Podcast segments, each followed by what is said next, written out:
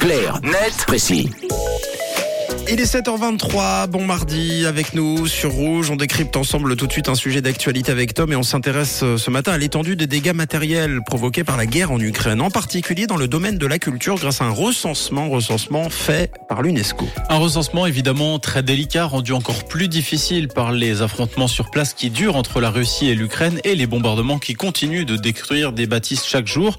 Mais effectivement, pour la première fois, l'UNESCO a réalisé une évaluation précise des destructions sur place afin que l'on comprenne mieux, en plus du bilan humain, l'ampleur de cette guerre et des conséquences sur le paysage ukrainien. Et le bilan est en effet sans appel depuis l'éclatement du conflit, d'abord en 2014, puis avec la relance des combats le 24 février dernier.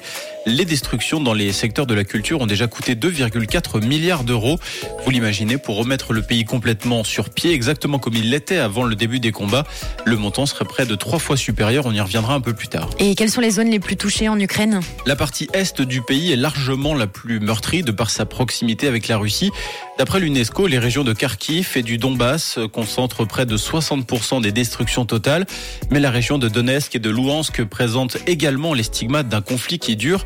25% des destructions ont été comptabilisées dans ces régions où la guerre, je le rappelle, a commencé dès 2014. Plus concrètement, on estime que 248 monuments classifiés ont été endommagés ou détruits par cette guerre. Ce sont essentiellement des églises orthodoxes, mais également un mémorial en hommage aux victimes juives du nazisme, mais aussi des musées, des écoles construits pour la plupart au 19e siècle. La destruction de ces monuments représente environ 65% du coût total, soit 1,57 milliard d'euros.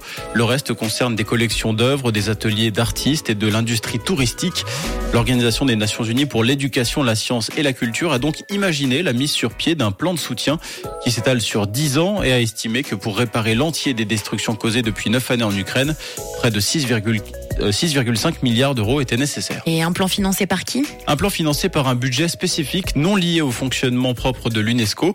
L'organisation onusienne a donc lancé un appel à ses 193 États membres tout en définissant les objectifs prioritaires pour l'Ukraine. En l'occurrence, sur les trois prochaines années, la priorité sera donnée au recensement, à la restauration et à la protection d'un tiers des biens culturels. Ensuite, les chantiers prioritaires se tourneront vers des actions plus concrètes. Les premiers débris seront déblayés, certains bâtiments seront sécurisés afin que les dégâts ne s'accentuent pas davantage à cause de nouvelles attaques. Et puis c'est important pour que ces œuvres puissent demeurer dans le futur. L'organisation va également intervenir pour stocker certaines pièces de collection, notamment pour prévenir d'éventuelles futures pertes ou des pillages très répandus durant les guerres. Et ça malheureusement, on le rappelle, c'est uniquement pour les destructions des bâtiments culturels en Ukraine. Mais la guerre a également réduit en poussière de nombreuses habitations, le réseau électrique, l'accès à l'eau potable, les routes et j'en passe.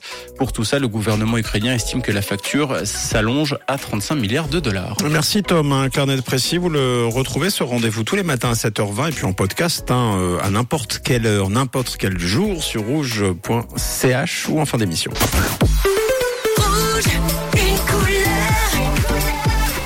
Une radio.